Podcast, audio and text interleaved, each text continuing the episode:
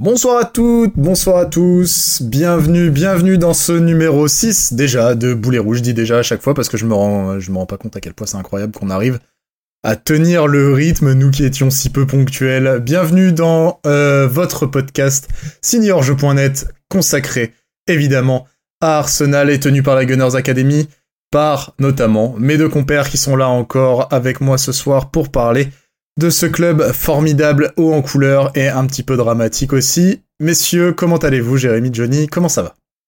Écoute, euh, ça va pas mal. Je crois que ce podcast nous fait du bien à tous en ces temps un peu troubles, non? Bien sûr. Johnny?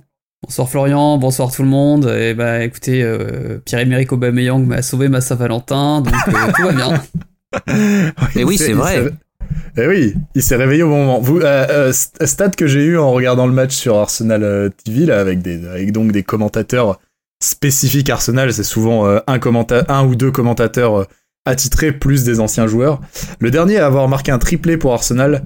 Euh, le jour de la Saint-Valentin, ça remonte, c'était il y a hyper longtemps, c'était en 1931 et c'était Cliff Bastin, euh, légende euh, Mais oui, mais oui, Euh, bien sûr, mais oui. incroyable du club des années 30 euh, et de, de l'ère Chapman notamment et légende de, de la sélection anglaise qui a fini avec un nombre de buts euh, proprement incroyable probablement aussi dû endé- endémique à l'époque hein. et il avait une raie au milieu absolument fabuleuse c'était euh, sacré euh, sacré dégaine le bonhomme Et j'en profite pour passer un petit message. Le dernier à avoir signé un hat-trick tout court chez nous, c'était Aaron Ramsey. Donc, C'est vrai euh, ouais, petit Ah message Ah, pour c'est les vrai copains turinois, rendez-le nous. comment ça se passe là-bas pour lui d'ailleurs un peu? Quelqu'un sait?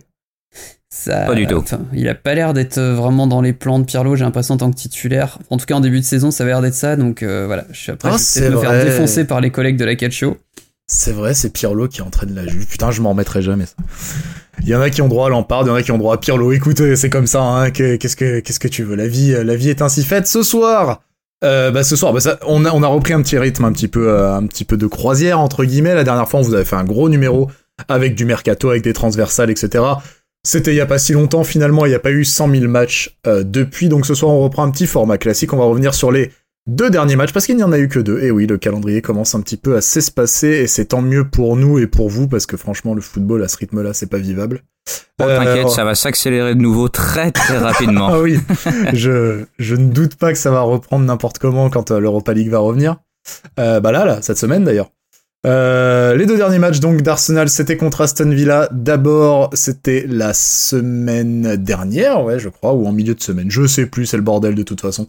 Euh, en tout cas, c'était Aston Villa et on a perdu. Ouais, voilà, te- putain, on perd contre Aston Villa maintenant. Qu'est-ce que vous voulez? C'est une saison incroyable. Avant un match contre Leeds, là, c'était ce week-end, le Leeds de Marcelo Bielsa, euh, soit l'équipe qui pourrait euh, absolument nous faire vriller sur le papier et nous faire exploser en vol, et l'équipe que finalement on maîtrise plutôt pas mal puisque euh, on a gagné encore une fois euh, et assez largement cette fois c'était à l'Emirates et ça a fini à 4 à 2 après avoir euh, pointé quand même à la mi-temps ou un peu après la mi-temps à 4-0. Euh, donc voilà, on va revenir sur ces deux matchs-là et puis on parlera un petit peu après de la perspective bah, je le disais, de l'Europa League et euh, du match contre Benfica qu'on ne sait pas encore. Enfin, si, apparemment c'est à Rome, mais c'est à Athènes, mais on sait pas. Ce sera peut-être à Bourg-en-Bresse. C'est un, un peu Ah, difficile. à- je veux bien si c'est à Bourgoin. oui, là pour le coup, toi ça t'intéresse. Mais voilà, c'était. euh, on, on- on ouvrira un petit peu sur ça et puis on, on aura peut-être encore quelques mots pour un fil rouge décidément de ce podcast, à savoir William Saliba qui a encore fait parler de lui, mais pas de la meilleure des manières. Triple hélas. Alors. Euh, Aston Villa, on va commencer par Aston Villa et puis là je vais, là j'ai beaucoup parlé pour l'intro, mais je vais m'arrêter de parler parce que le match je n'ai pas pu le voir malheureusement. Oh qu'est-ce que je suis triste. Euh, j'ai pas pu voir ça, mais vous me disiez un petit peu avant, avant qu'on prenne l'antenne, c'est tant mieux pour toi. Euh, c'était pas terrible. C'était alors qu'est-ce qu'on va on va passer d'abord sur la compo. Il y avait des petites euh, modifications forcément euh, qui étaient liées au carton qui avait été pris sur le match précédent. On se rappelle que Leno avait pris un carton rouge pour un petit pet de cerveau hein, globalement. Ça lui arrive pas souvent, mais quand ça lui arrive, ils sont beaux et avait été remplacé donc. Ah, à la dernière minute, il a eu peur. Il a eu peur, il était pas sûr. Il a cru qu'il allait pas, mais si, finalement, il y est allé. Ça y est, le On- premier On a dû le consoler toute la semaine. hein. Ah ouais, ouais, ouais, ça a on été- préparé psychologiquement. euh. Il était triste, mais ça y est, le premier Australien à avoir été titularisé. C'est le premier, je pense, à avoir été titularisé dans le maillot Euh, d'Arsenal. je crois qu'il y en a eu un il y Ah. a peut-être 40 ans, et en tout cas chez les filles, il y en a pas mal. Ah, et eh bah très bien. Et eh bah le premier depuis longtemps, donc Mathieu C'est à vérifier. Hein. T'étais content J'étais très content, j'étais très angoissé de voir euh, Runarsson surtout. Oui. Euh, rien de personnel. Hein, euh. Tu n'étais pas le seul. Hein, le, viking, manchot, là, si tu veux, oui, j'en peux plus. Hein. C'était surtout que pour une fois qu'il y a un, un, Australien Arsenal, Lille a la possibilité de jouer. Et là, si, si, si, malheureusement il était blessé, c'était vraiment euh, la poisse, quoi. Ouais, parce qu'il y avait un flou sur son état. ah ouais, jusqu'à la dernière minute, c'était, ouais, il avait une petite douleur, je crois, à la hanche. Donc pour un gardien, ça doit pas être très pratique. Euh, et finalement, il était là. Il était là et il a fait, euh, il a fait plutôt son match. Hein. Il prend un but où euh, il peut pas faire grand chose parce que la défense a un peu craqué complètement. On en reparlera, mais il fait quand même, bon, à mon avis, une bonne demi-douzaine de, de, parades, dont certaines, certaines plutôt sympas. Et puis sans lui, à mon avis, ce match aurait pu être bien pire pour Arsenal à la fin parce que offensivement, c'était quand même très pauvre. On est retourné dans quelque chose de qu'on a qu'on a vu euh, à l'automne hein, et puis au début de l'hiver. Euh, c'était vraiment pas génial. Alors il y a eu, en fait, tout se passe plutôt bien pour cette équipe jusqu'au moment où il faut frapper ou il faut marquer. Euh, C'est-à-dire que il y avait quand même des choses intéressantes dans les transitions et puis euh, dans la construction. Et puis à un moment, quand il faut faire des choix, quand il faut faire les bons choix, quand il faut soit frapper, soit décaler, bah on ne fait jamais les bons choix et du coup on frappe pas tellement ou alors on frappe de loin ou alors on frappe mal et au final, euh, il y a des occasions, mais c'est plus des situations, quoi. C'est, c'était pas, c'était pas des vraies occasions franches. Il y en a quelques-unes, bien sûr. Mais euh, globalement, non, c'était pas génial. Et on, ouais, ouais, ça nous a rappelé un petit peu des matchs euh, il y a quelques mois où bah, tu pouvais jouer trois heures et puis bah pas marquer quoi. Trois heures avec zéro frappe cadrée. Bah après, là, on a perdu contre, euh, contre une équipe qui était devant nous. Une bonne équipe, hein. je crois. Voilà, c'est ça qui est. avec, euh, avec un joueur dont on aurait rêvé, qu'on aurait rêvé attirer chez nous, euh, tout ça pour qu'il joue pas à cause du contrat de William. Ouais. Mais voilà, on est sur. ouais, on est franchement sur une équipe qui est assez cohérente en face. Et euh, d'ailleurs, tu parlais de, des parades de Mathieu Moi, je trouve qu'il a un petit côté quand même assez peu académique sur, euh, sur ses plongeons, sur ses prises d'appui. Il est très petit hein, pour un gardien. Enfin, dans l'imaginaire du. Il a, il fait un 84, je crois. Parce qu'il est, il est, il est, il, est costaud. Il est, trapu quand même. Hein. Ouais. Enfin, il est pas trapu, il est large, bien bâti. Porte plainte pour diffamation en 1m84, ce n'est pas petit. C'est plus grand que moi, mais pour un gardien. C'est beaucoup, plus grand que moi aussi, donc. Euh. Mais c'est vrai que cette triplette n'est pas grande. Globalement, on est, on dépasse pas le mètre 80. Si quelqu'un dépasse le mètre 80 ici? Euh, non, voilà. Non. non, mais on a la même carrure que, que Ryan, hein, par contre. Ah oui, bah écoute, euh, écoute, tu, tu, es le premier à me l'apprendre parce que euh, moi je vous ai, je vous ai vu, ou alors t'as fait de la, la muscu depuis. Euh, non, non, non, j'ai été confiné. J'ai été confiné. Petit mytho. Là. Ouais, donc tu disais Johnny, pas forcément académique sur les sorties, le gars. Enfin, sur les sur les arrêts. dans le style en tout cas. Ouais, un des un des ballons qu'il enlève en deuxième mi-temps, je comprends pas trop son, son plongeon. Je me suis dit merde, en fait, du coup, ce qui fait que j'ai vu la catastrophe arriver à un moment donné, puis en fait, il s'en est plutôt bien sorti. Donc il m'a il m'a quand même vachement rassuré parce que autant le enfin le but il est absolument pour rien. Enfin, il peut, il peut rien faire là. C'est une frappe déviée à 2 mètres, enfin déviée. Ouais, non, non, ça je l'ai vu. Euh, c'est en plus c'est à la troisième minute là, ça n'a aucun sens. Exactement. Après ouais, on prend un but à la troisième minute. À ce moment-là, je me dis bon, ça fait chier. C'est pression de, de voir ce scénario tous les week-ends, mais il y a le temps il y a, le temps, de poser le jeu, il y a le temps d'essayer justement de s'installer un petit peu. Et en fait, on s'est jamais vraiment installé. Euh, Villa a même pas tant procédé en compte que ça, c'est-à-dire que finalement, on leur a laissé le ballon par moment, surtout en deuxième mi-temps, j'ai trouvé. Et ouais, à aucun moment, en fait, on a, j'ai senti qu'on pouvait être vraiment dangereux. Alors oui, ça peut arriver, hein, sur un, coup de pied arrêté que tu balances devant, euh, un pied qui traîne ou quelque chose comme ça, et ça peut faire but. Mais en soi, oui, euh, comme Jay disait, on aurait pu jouer 3 heures, euh, je pense pas que le score aurait changé. Hmm. Et, puis, et puis surtout, sur, euh, tu, tu le dis, il, marque très tôt, Villa, et il n'y a pas de réaction derrière. La première période hmm. est catastrophique. C'est terrible. Et on, se souvenait du match d'avant où bah, ça s'était mal terminé, mais c'était un peu inexplicable comme scénario. Et la première période, Arsenal, s'il menait contre Wolverhampton 3 ou 4-0, bon, il n'y avait pas trop de débat. Là, c'était c'était vraiment très très pauvre et surtout la première période. Alors, je dis, je dis, j'ai pas vu le match. En fait, je suis en train de me rappeler. Si, si, en fait, j'en ai vu des gros morceaux. je me rappelle même plus. Je avec le petit, je les vois, je les vois en, en, en petite mosaïque. Comme ça, je vois des, des, tranches de dizaines de minutes. Euh, euh, suggestion comme ça de ce que j'ai vu. Et euh, sur Twitter, quelqu'un m'a fait à peu près la même réflexion.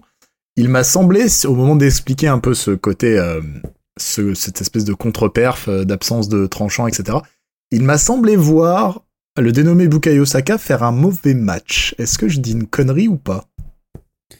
Bah, je, voulais, enfin, c'était pas à lui que j'avais envie de jeter la pierre. Oui, effectivement. Non, non, mais je veux dire, si, si, si lui n'est pas, si lui fait, fait un match un peu quelconque, peut-être que l'équipe, c'était ça que j'essayais de dire, tu vois. C'est ça, oui, il était un peu quelconque. Effectivement, il y a personne qui a, qui a pris le relais.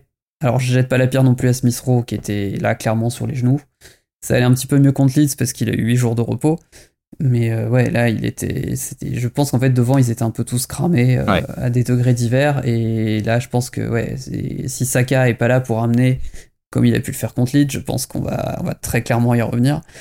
Euh, s'il est pas là pour amener un peu de folie, c'est sûr que tu as du mal à créer ne serait-ce que des décalages. Et il faut pas s'attendre, du coup, si Saka vient pas percuter, faut pas s'attendre à ce que Bellerin serve à quelque chose en phase offensive. Ouais, et puis, et puis déjà, tu n'as pas Tierney, qui est, euh, comme on le disait la dernière fois, une espèce de... Le détonateur, ouais. Ouais, le meneur de jeu un peu excentré, qui, euh, même s'il joue euh, sur le côté, gère quasiment tout le jeu. mais là, ouais, en gros, Saka, l'idée, c'est quand ça va mal, il doit nous sauver, il doit tout faire. Le problème, c'est qu'à l'inverse de Pepe, qui peut tomber dans cette dans cette idée-là et qui va vouloir dribbler tout le monde et tout. Saka, il reste quand même altruiste, il cherche à vouloir faire des différences, mais en comptant sur ses coéquipiers. Et, et quand ça mm. marche pas, ça se voit tout de suite. Après, que je suis entièrement d'accord, euh, tout le monde était complètement cramé. Smith Rowe, à mon avis, n'aurait jamais dû euh, débuter ce match et jouer autant. La question s'est peut-être posée parce que quand on voit, on va en reparler, mais quand on voit euh, contre Leeds que Odegaard a finalement été titularisé, machin, la question s'est peut-être posée à un moment de titulariser Odegaard, mais il était peut-être un petit peu tôt.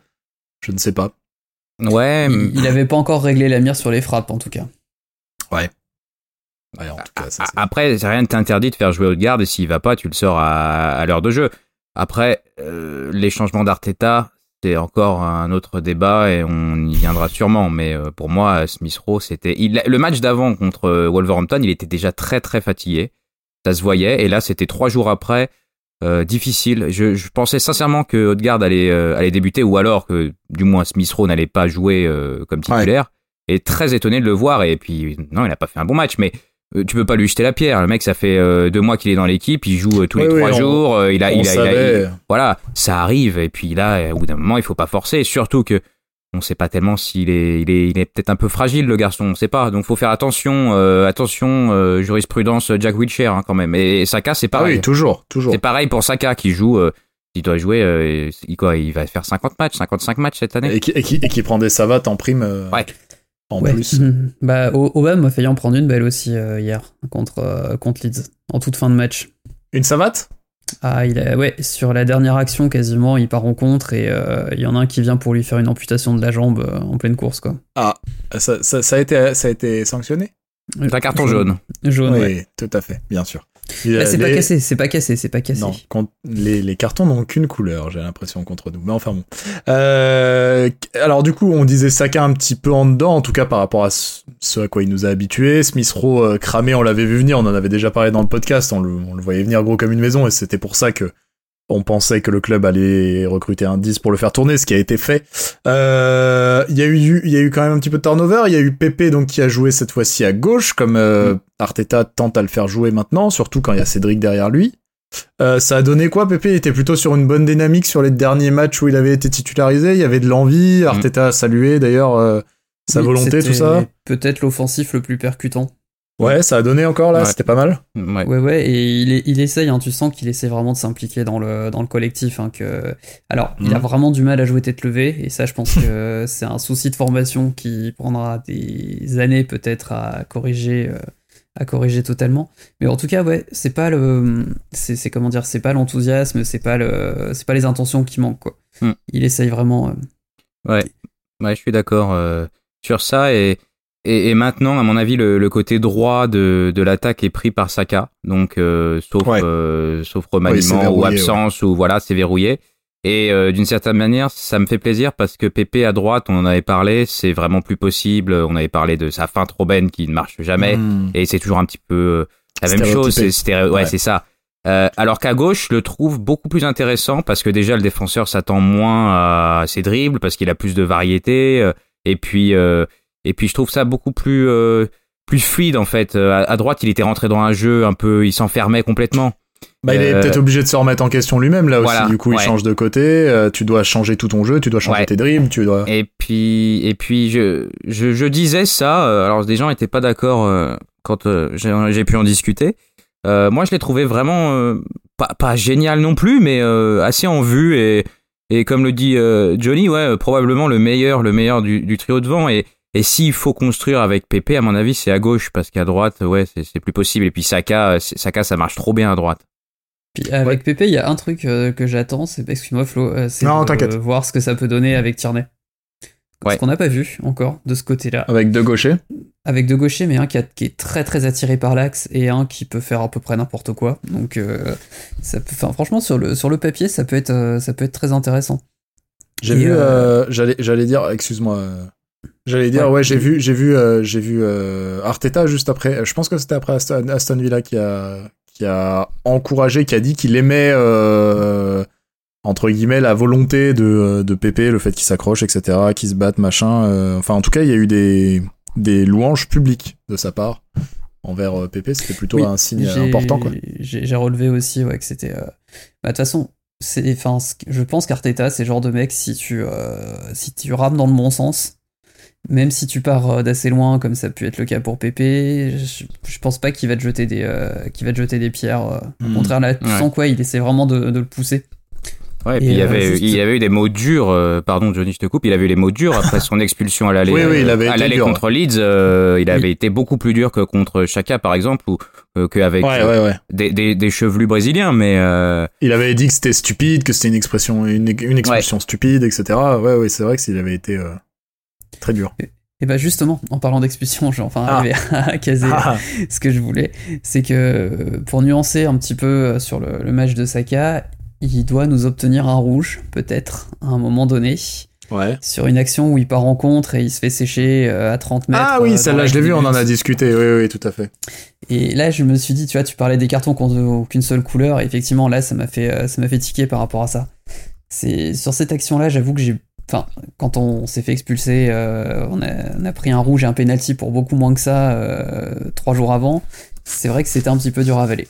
Encore une fois, je pense que euh, que, ce soit, bien ou pas, hein, que, ça aille dans le bon sens ou pas, délit de faciès aussi. Hein. C'est qu'à un moment, quand tu vois Louis faire pimpin, bah t'as moins de doutes sur le fait qu'il qu'il ait fait pimpin en fait. Voilà, tu, tu te dis bah oui, mais c'est Louis, c'est sûr, le mec a fait, a fait une connerie, c'est sûr.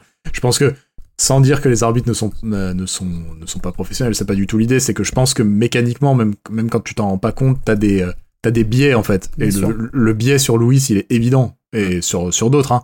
Et il l'est peut-être un peu moins sur euh, sur sur d'autres sur d'autres défenseurs. Donc voilà. Mais- Mais après, euh, pour Saka, je pense qu'il est en train de se former une euh, pas une réputation, mais une une une image de mec quand même qui qui enfin il y a un moment où là contre Leeds tu vois il y a un moment où les arbitres ne peuvent plus lui refuser les trucs parce qu'il provoque tellement en fait il, pousse tellement à la faute il y a un moment ça devient très très difficile de lui re- de lui refuser les trucs en fait Bah, on en reparlera, mais la barre lui, a- lui en a quand même refusé un. Après, ouais ouais mais euh, tu vois dix minutes après il revient à la charge bon Oui. il tu peux pas en fait tu peux il y a un moment où tu Bah peux pas là, à celui, enfin là, le deuxième, s'il le siffle pas, je pense que ça, je pense que Arteta, il vient lui mettre une, il vient mettre une pêche euh, directement.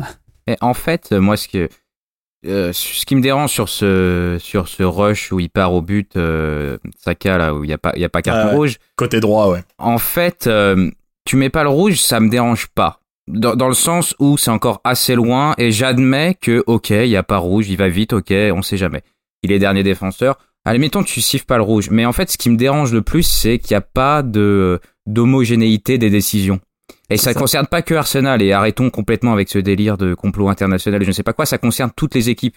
Ah ouais. Euh, et il y a vraiment des décisions d'un match à l'autre qui n'ont rien à voir. Euh, que ce soit sur les tacles, les mains, les pénaux, euh, les hors-jeux, tout ce que tu veux. Il je sais pas ce qu'il il faut faire un.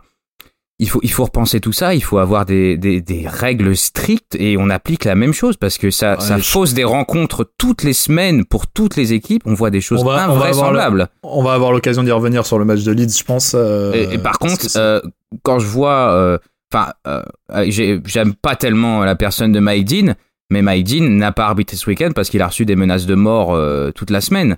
À un moment, il va falloir arrêter euh, de partir en, enfin, faut, c'est, c'est, c'est, ah bah là, on est, sur, hein. on, on est, on est sur du taré. Ah non, on mais est là, sur c'est, du taré, on c'est est sur de la n'importe quoi. connerie- On est sur de la connerie humaine profonde. On voilà. peut, on peut croire que c'est un mauvais arbitre, on peut croire qu'il fait des erreurs, on croit ce qu'on veut, mais de là, enfin, à l'intégrité physique d'une personne, de, de- des menaces, faut, faut pas, D'ailleurs, qui- faut qui- hein. Mike Dean, du coup, qui a, enfin, Mike Dean, c'est ces menaces-là qui ont remis le sujet sur le tapis. Après, ça fait un petit tour de, un petit tour d'horizon. Il y a notamment Steve Bruce qui a pris la parole pour dire que lui-même avait eu, donc l'entraîneur de Newcastle, qui a pris euh, la parole en conférence de presse pour dire qu'il avait aussi euh, reçu des menaces de mort envers lui et sa famille. Arteta euh, a été interrogé sur le sujet. a Oui, dit c'est qu'il vrai. avait eu, a dit qu'il en avait, qu'il en avait été question aussi. C'était la question des abus, non, des abus, la traduction littérale de merde, des, comment, mon, mon bilingue là, abuse online, online abuse, Du harcèlement. du harcèlement, voilà, en ligne, exactement.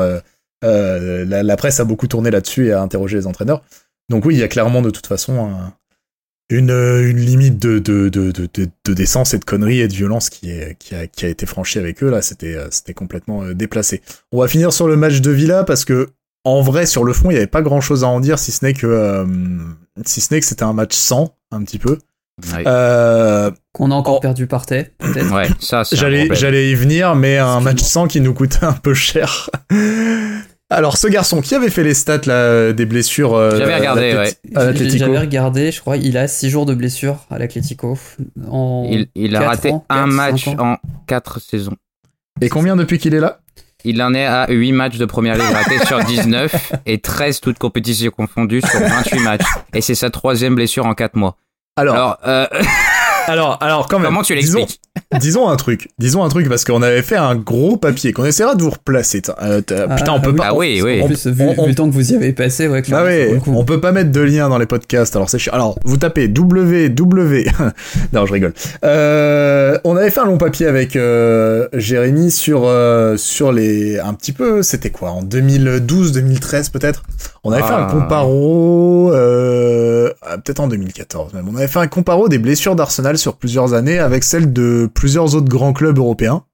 Alors il y avait du Bayern, il y avait du très haut, il y avait du comme nous, il y avait du moins haut que nous. Voilà, C'était a... 2014 parce que c'est la saison 2013-2014 qui est la plus caricaturale, je crois. C'est Il me semble, et le puis- titre à cause des blessures, entre autres. Et puis vu les maillots que euh, c'est Madame qui avait fait tout le graphisme et euh, vu les maillots qu'elle avait fait, c'était le Nike avec les manches bleues, formidable. Euh, et, du coup, euh, on avait fait un petit comparo de à la fois du nombre de blessures, du type de blessures euh, accumulées par Arsenal sur plusieurs saisons en, com- en comparaison et tout. Globalement, tout ça pour dire, on est là en dépit de la situation un peu difficile qu'on traverse, du, reboot du club. On est quand même dans une période où on est relativement épargné, on est un peu sorti de ça quand même. On est un peu sorti de l'infirmerie et surchargé. Parce que je me rappelle, enfin je sais pas si vous vous rappelez d'il y a quelques années encore, euh, d'il y a ne serait-ce que 3-4 ans, euh, bah globalement, si Mustafi jouait, des fois, euh, c'est parce qu'on pouvait pas faire autrement, tu vois, par exemple. Euh, et, et, et quand même, enfin je veux dire, Arsenal et les blessures, c'était devenu une blague à un moment. On a peut-être tendance à oublier maintenant, mais... euh, c'est plutôt Liverpool qui fait une saison à l'Arsenal. ah bah, bah oui, carrément. Carrément. Et euh, globalement, je trouve qu'on a un peu été épargné jusque-là par ça. On a, bon, on a eu, c'est vrai, les rares, on va dire les rares bumps euh, qui passent au-dessus de la ligne, c'est les très grosses blessures, les croisés que- qui, euh, qui ont eu pour euh, Holding, Bellerin, Chambers. Euh, Ouais. Voilà. Les combos, les combos ligaments plus infection nosocomiale aussi. C'était qui ça? Ah oui, euh, Oui, Santi, oui, ouais, mais Santi, ouais. Lui, c'est vraiment le manque de peau, mais euh, voilà. Mais là, sur ces dernières années, c'est vrai qu'en dehors des gros croisés, bon, vraiment pas de cul, on en a eu une petite série et tout, on a quand même plus cette tendance à avoir l'infirmerie pleine. Mais là, pour Partey, faut avouer que... euh, c'est... putain, la Ouais. vache. T'as, t'as la thé- t'as la théorie euh, un peu cliché du euh, changement de rythme d'un championnat euh, soi-disant euh, avec un rythme plus élevé que la première ligue, tout ça. Enfin, le Je mec qui joue à l'Atletico, l'Atlético, c'est ça. voilà. C'est ça. Celle-là, elle tient pas cette théorie-là pour moi parce que l'Atletico, ils se battent du début à la fin d'un match et euh, il t'a intérêt d'avoir une condition physique. Euh, honnêtement, euh, il y a, il y a peut-être euh, je sais pas, il est arrivé euh, comme ça, peut-être pas assez de préparation avec le groupe, mais en même temps, il a joué le début de saison avec l'Atlético. Oui, Euh, j'ai du mal à trouver une explication rationnelle parce qu'il n'y a pas que de la malchance. Je veux dire, euh, il y, a, il y a forcément une raison quand tu te blesses Bah, autant. En plus, c'est même pas les mêmes. Hein. ou- C'est même pas les mêmes blessures. Hein. C'est Non, mais c'est beaucoup de blessures musculaires déjà. C'est quasiment que du, c'est quasiment que du musculaire d'ailleurs. C'est une cuisse, c'est un mollet, c'est un. La dernière fois c'était un quadriceps, je crois. Ouais. Euh, c'est euh, c'est vrai que ça c'est bizarre parce que ça fait vraiment blessure de manque de préparation quoi. Ça fait Alors ça. après, je peux avoir une théorie aussi, mais bon, Ah, après, euh, fais des théories, vas-y. Ouais, c'est ça. Attention, Euh, il faudrait sais, le petit jingle avec euh, Jean-Marie Bigard. mais euh, c'est- en fait, la, disons que l'Atlético, je crois me souvenir qu'ils sont beaucoup moins regardants que d'autres clubs par rapport à tout ce qui est genre euh, joueurs qui jouent sous infiltration. Ouais. On se rappelle de Diego Costa qui se fait les croiser euh, un mois avant une finale de Ligue des Champions et euh, qui qu'ils envoient faire un, traitement avec euh, du placenta de jument. Alors je vous, conseille, je vous déconseille de tester ça chez vous les enfants. Ouais. Et, euh, et, et ouais, donc en fait, c'est à se demander si euh, c'est pas le genre de club où euh, on te fait jouer, quitte à te, quitte à te mettre un, quitte à te mettre une solution, une solution dans la jambe, tu vois, pour que tu puisses tenir. Ça Et sera un retour de bâton quoi en gros. un- On a Ouais, on a fait que- tomber le camouflage quoi. Ouais, ça me paraîtrait assez cohérent si tu veux avec le fait qu'en fait, il enchaîne les blessures musculaires. Mhm. Alors que justement, il en avait jamais avant. Donc peut-être qu'en fait, avant, il... enfin peut-être qu'aujourd'hui, il a plus forcément de trucs pour, euh, de trucs pour cacher. Après, est-ce qu'il n'y a pas aussi euh, cette première saison Covid, entre guillemets, euh, qui fait que euh, on est quand même sur un rythme de calendrier qui est. euh, qui est. euh, Bah, ça, c'est clair qui qu'il y a de la casse hein, dans le débi- championnat. hein, débile, clairement. voilà, il y a de la casse. Peut-être qu'il fait partie de ces mecs qui. euh, qui, qui sont cassés. Euh, c'est vrai que sur les efforts, je pense pas que Arteta demande plus de choses que ne le fait euh, que ne le fait l'ami Simeone. euh, Simeone. Bah ouais, non. Donc, euh, donc voilà, peut-être tout simplement l'inten. Il y a aussi des choses différentes dans l'intensité des matchs, l'intensité des contacts. On sait que la première ligue, c'est un peu caricatural de dire ça, que que comme plus bourrin, par rapport ouais. à ce que euh, ouais ouais par rapport à ce que tu disais, Jay, peut-être peut-être que dans l'effort physique, euh, c'est euh, je pense pas qu'on soit au-dessus de ce que produit l'Atlético, mais peut-être euh, voilà prendre des charrettes un petit peu, prendre des coups, prendre des choses un petit peu de manière un petit peu plus récurrente, je ne sais pas. En tout cas, euh, Fais-tu référence à ce fameux, euh, cette fameuse idée qu'on laisse jouer en première ligue? Oui, oui, bah surtout euh, depuis quelques années, ils ont un petit peu oublié toutes les, j'ai l'impression toutes les toutes les belles paroles sur lesquelles était passée à la fois la, la la ligue, les arbitres, etc. Sur le côté de protéger les joueurs, que maintenant c'était terminé, l'Angleterre avec des des crampons au-dessus du au-dessus du tibia, machin. J'ai l'impression que c'est en train de de doucement s'évaporer ça et ça me fait un peu flipper. C'est pas la première fois qu'on se fait la réflexion. Bah, ça fait longtemps que Guardiola a pas poussé de coup de gueule là-dessus aussi. Ouais, ouais, bah après, euh, honnêtement, j'aurais. Pourtant, je l'aime pas. hein. Mais euh, j'aurais du mal à ne pas aller dans son sens là-dessus parce que. euh, Bah ça, on en a, enfin- on est fait partie des équipes qui en avons le plus souffert quand même depuis Non, une dizaine voilà. d'années quoi. Voilà, et puis je veux dire, rien que si tu prends une des plus grosses. em- une des blessures les plus importantes de la saison et une des plus emblématiques et une de celles qui a le plus de poids en termes de jeu, tu prends la blessure de Van Dyke, tu vois comment elle a été pro- provoquée.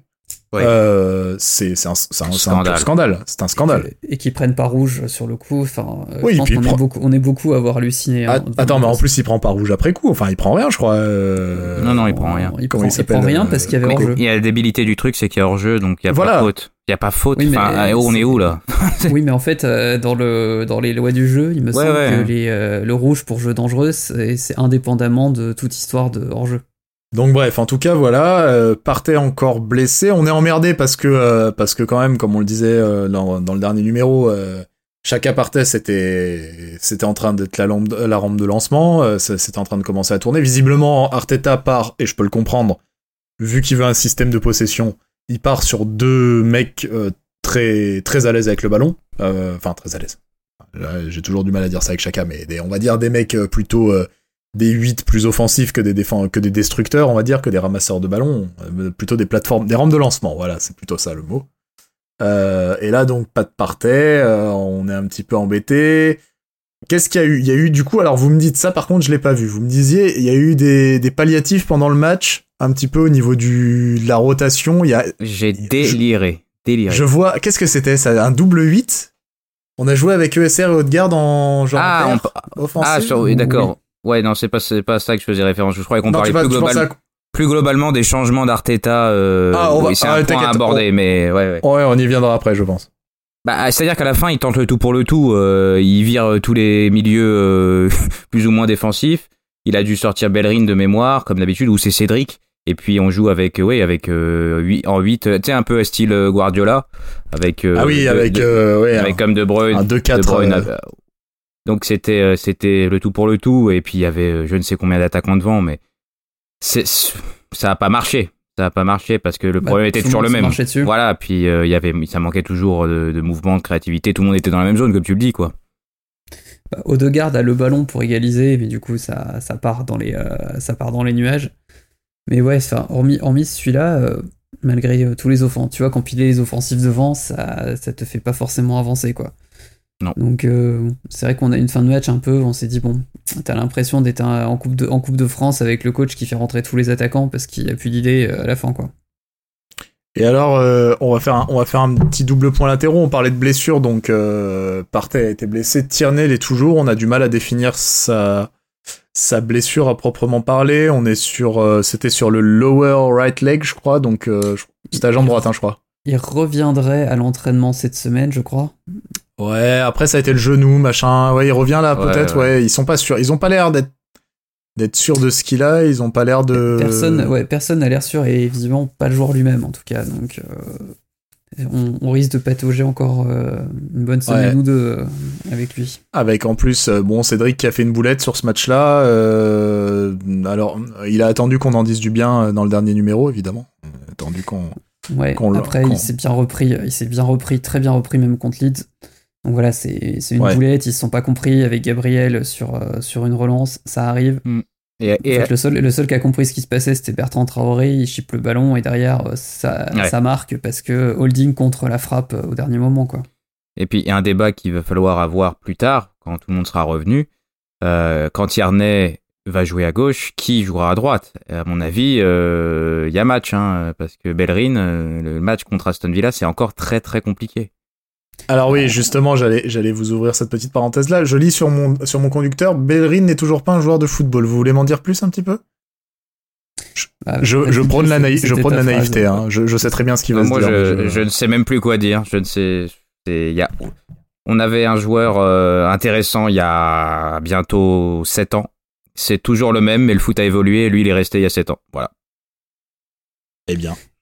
Et, euh, et sur le plan défensif, ça, il est, je pense qu'il y arrivera jamais. Hein. je commence vraiment, même dans un match où tout va bien, comme contre Leeds, ou même lui est dans un bon, dans un bon mood, quoi. C'est qu'il a Ceballos qui lui a permis de, briller devant.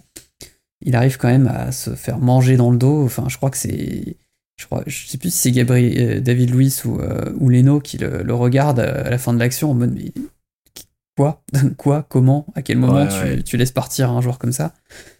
Euh, j'avoue que je commence un peu à désespérer euh, sur ces aptitudes défensives. Et eh bah, ça nous fait la plateforme par, parfaite, je vais y arriver, ou là j'ai bugué. Euh, pour passer au match de Leeds, il y a eu là encore pas mal de changements dans la compo. Alors il y avait des trucs un peu bizarres, des trucs un peu surprenants, voilà. Alors, charnière centrale déjà, Gabriel David Luiz. Décidément, il aura tout essayé, Arteta. Hein. C'est très intéressant, enfin intéressant ou un petit peu euh, étonnant, moi je dirais, cette gestion des centraux chez Arteta. Ouais. Holding a dû jouer 140 euh, matchs de suite. Il a absolument rien fait de moins bien ou de mieux que les matchs d'avant, mais il se retrouve sur le banc. Et Gabriel avait eu le même souci, peut-être. Ça se comprenait peut-être un peu mieux parce qu'il avait eu un peu de mal en cup. David Louis, il part, il revient, il joue pas pendant deux mois, il joue tous les matchs, il se prend un rouge, c'est pas grave, on le remet le match d'après. Euh, Pablo Mari, où est-il Et quand il va revenir, est-ce que peut-être il va revenir directement dans le 11 Je sais pas, il, tâtonne beaucoup Arteta alors qu'on croyait qu'il avait trouvé. Hein. Non mais je sais pas si c'est pas voulu, je sais pas si c'est pas un truc, euh, voilà, il sait que les matchs, euh, il fait tourner quoi. Il à mon avis, c'est pour les longs ballons. Je pense que c'est pour les longs ballons là. Calendrier. Et c'est contraint aussi parce qu'on va jouer 4 matchs ah en, deux semaines quoi. Ouais, c'est ça. Je sais. Je sais pas, en tout cas là voilà, c'était celle-là elle était inédite je crois. Gabriel David Louis, je crois qu'elle avait jamais été alignée, donc Gabriel à gauche, David Louis à droite.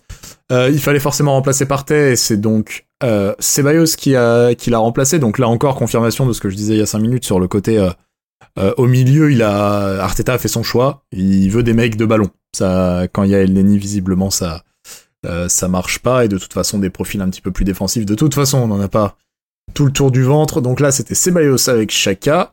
Et, euh, et derrière Aubameyang, donc déjà la casette laissée un petit peu au repos. Bon, ça, à la limite, je me dis, c'est pas plus mal parce qu'il faut qu'il souffle un peu, même si je suis pas ravi de voir Aubameyang en pointe, euh, globalement. Et euh, donc, on se disait, haute garde titularisé, peut-être l'occasion de faire souffler Smith Rowe, et en fait, non, il l'a fait glisser à gauche. Ouais. Et toujours pas de Martinelli. Non. Martinelli, non. Toujours pas. Et il est même pas rentré. Alors qu'avec un score pareil, surtout sur la fin de rencontre où t'as beaucoup, beaucoup, beaucoup d'espace pour partir en compte parce que Leeds attaque à 10. Euh, Mais Mikel avait peur. Il ouais. blindé. Ouais. Donc, euh, Ouais, c'est sûr que ça valait, ça valait les changements, ouais. ouais c'est... Mais non, Martinelli, euh, il joue plus. Il joue plus euh, depuis sa, son retour de blessure. Il y a eu un match assez compliqué, je sais plus exactement contre qui, où il était sorti à la mi-temps ou assez tôt. Pallas, peut-être. Ouais, mais c'était pas de mémoire ce match-là, il était pas nul. Hein. Enfin, je veux Non, dire, il était pas genre, nul, mais sort il à a- la il était Il pas euh, plus nul que les autres.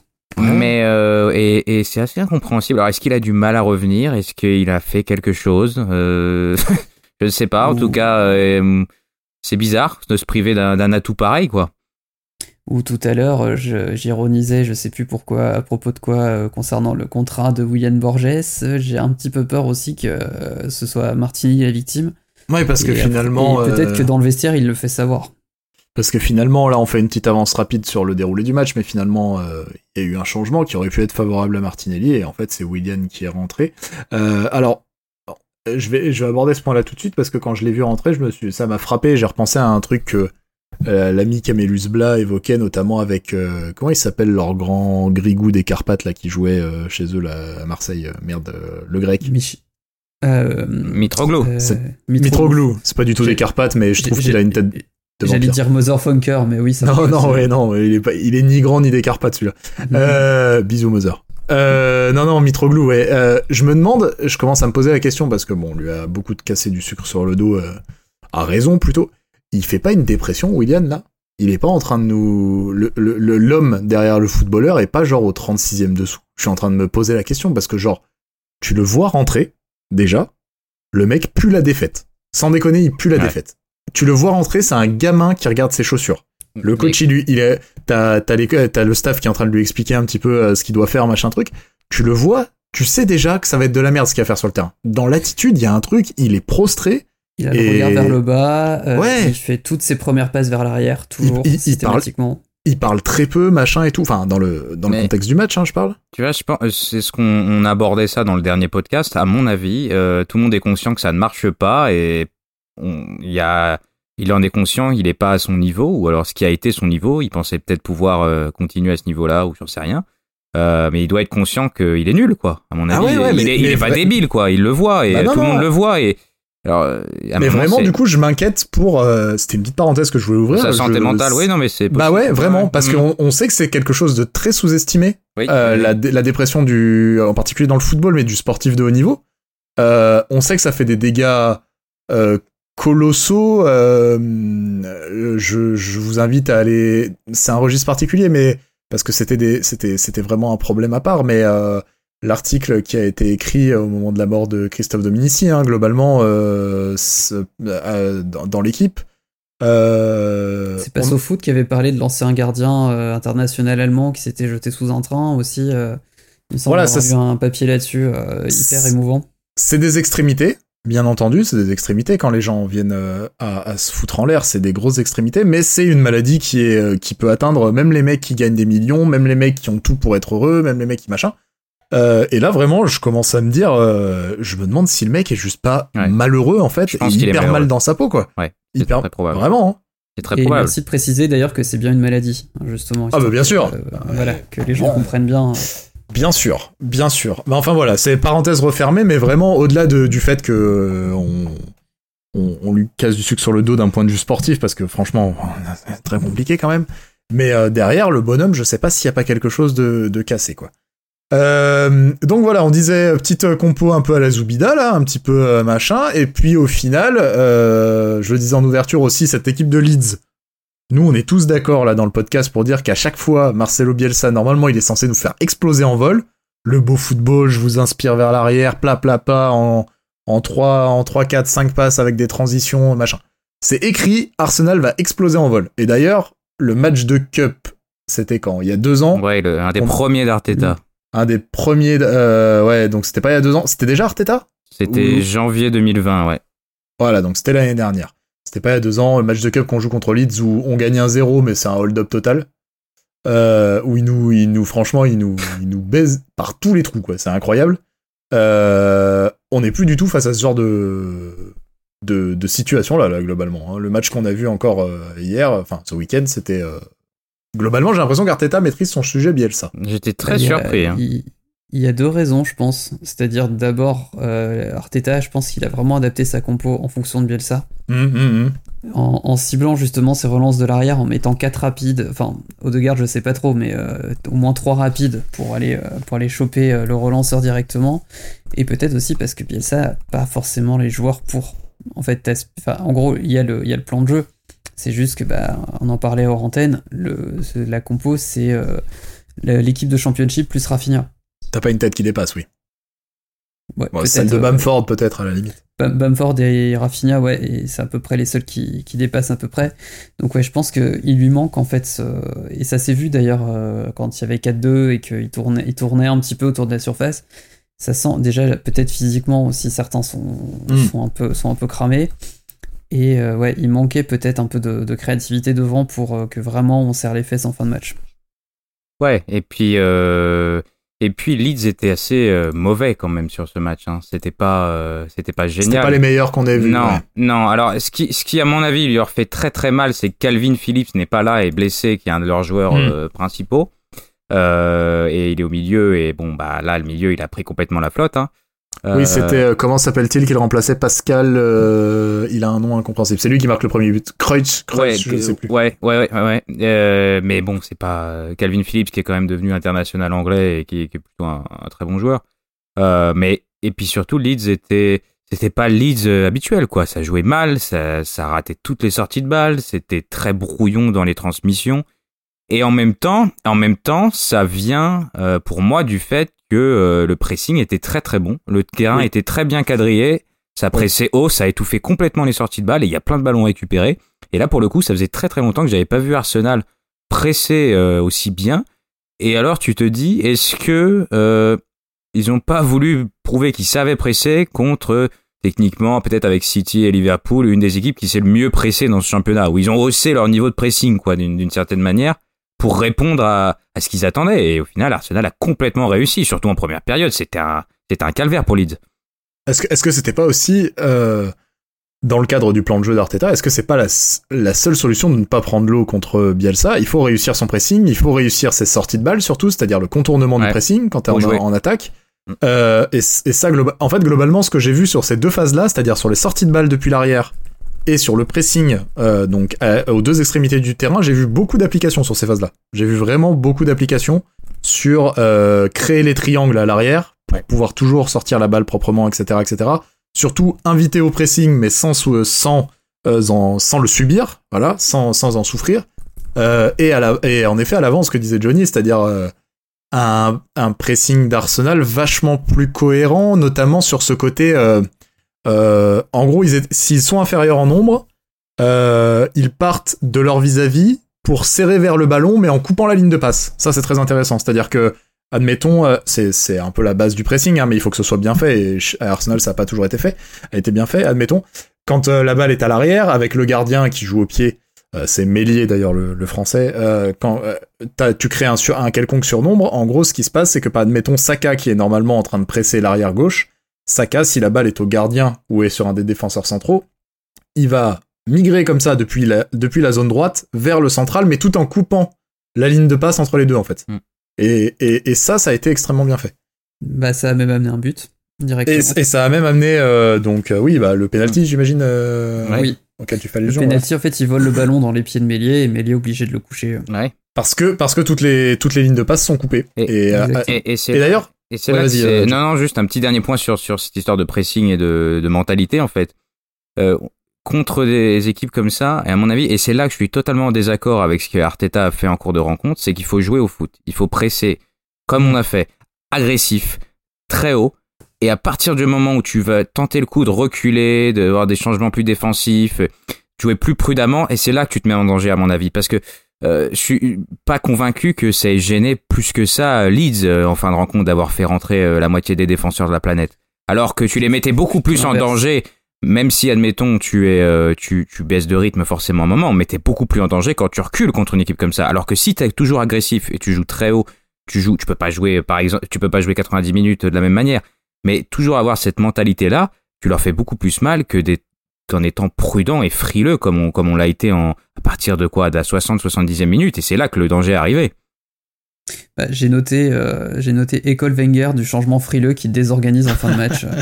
Oui, c'est le, le changement contre-productif. Tu veux stabiliser, en fait, tu fous un bordel monstre. C'est Ouais. euh, Exactement. c'est vrai que c'est un, c'est un Tu- grand tu, mets classique. El Neni à la place de Ceballos, euh, oui, bah, c'est pas, c'est pas le même profil du tout, quoi. Ouais, parce que du coup, euh, vraiment pour... un, un cha- un chasseur et l'autre, euh, bah, c'est celui qui, c'est un peu le. Là, il a vraiment joué en plus en meneur. peu D'autant qu'il jouait très très bon, très très bon match de Il Ceballos. était hein. vraiment très bon. Bah, une passe D et une ouverture pour Bellerin euh, qui me fait encore, euh, qui me fait encore des frissons. Mais, mais, mais alors une modification dans l'attitude assez euh, Ah ouais.